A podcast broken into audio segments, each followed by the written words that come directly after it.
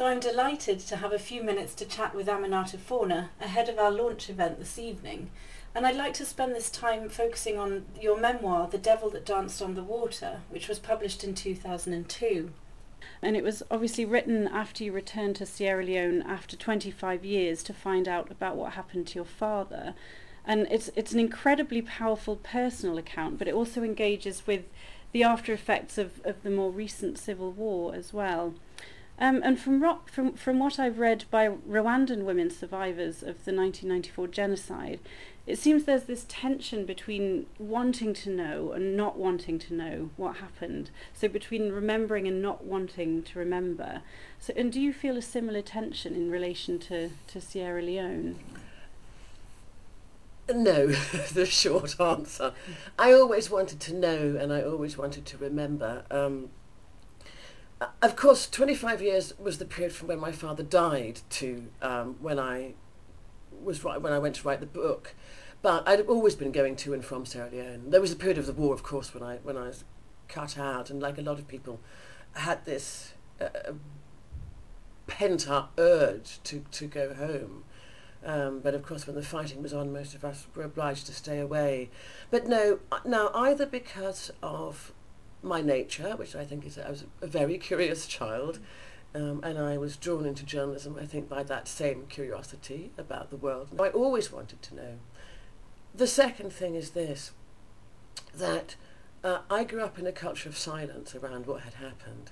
And so the silence acted as a provocation, and breaking that silence was something that I very much wanted to do. And I talk about three kinds of silence um, in some of my other writing.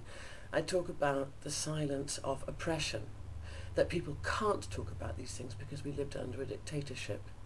And I talk about the silence of trauma, mm. right, because um, people are too, it costs them too much emotionally um, to talk. And then there's also the silence of complicity. So all of these silences were um, coexisting in Sierra Leone at that time. I've never really been one for silence, and I've always been one for breaking silences. So I didn't personally know.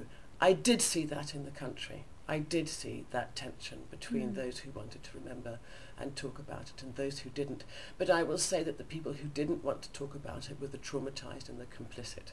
Mm. Everybody else wanted to talk about it. Um, to some extent, that you were speaking on behalf of of other people who had traumatic experience about it. I didn't do that consciously. No, no. I wrote the book really um, to find out what had happened to the country. Mm. I construed it as a personal narrative. I said it was our story. It was an alternative uh, narrative to the both the narratives of the official government narratives of the country and also the narrative of journalists who had, had given um, a thin, uh, lacking account of, of the war. But no, I didn't at that point feel that I was speaking on behalf of the traumatized. I was doing a work of investigation, really, and of exposing. Um, the fact that uh, you know, in the, I mean, don't forget I wrote it in 2002, so many years have intervened.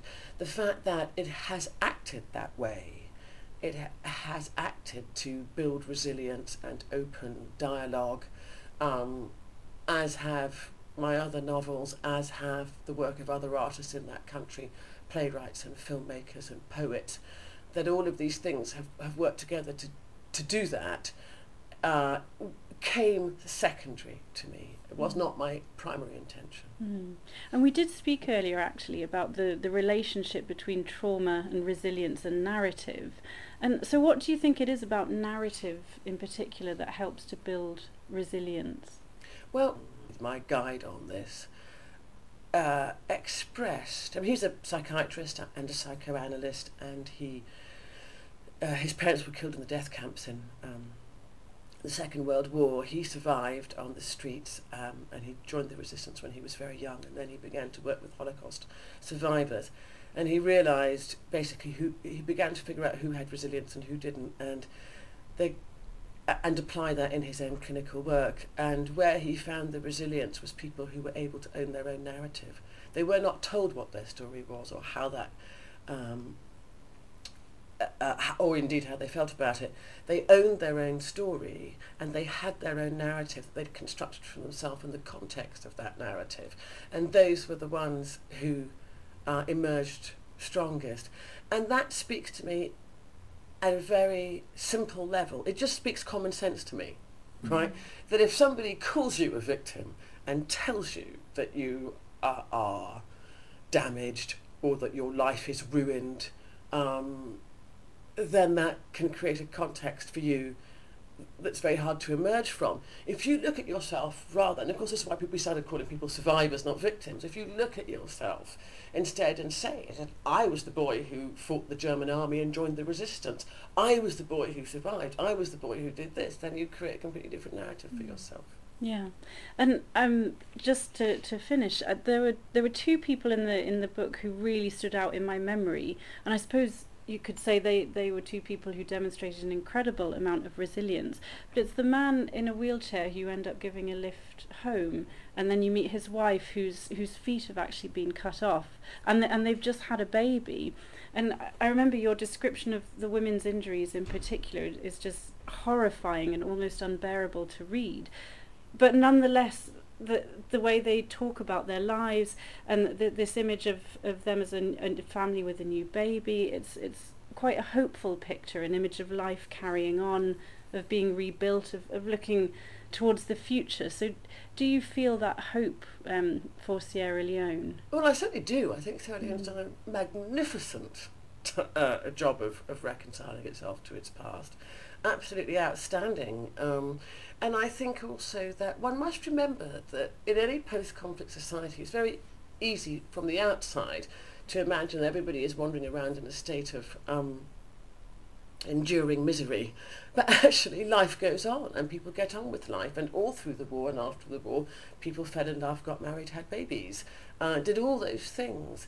And also for them, they were happy for all the reasons you know, because the war was over.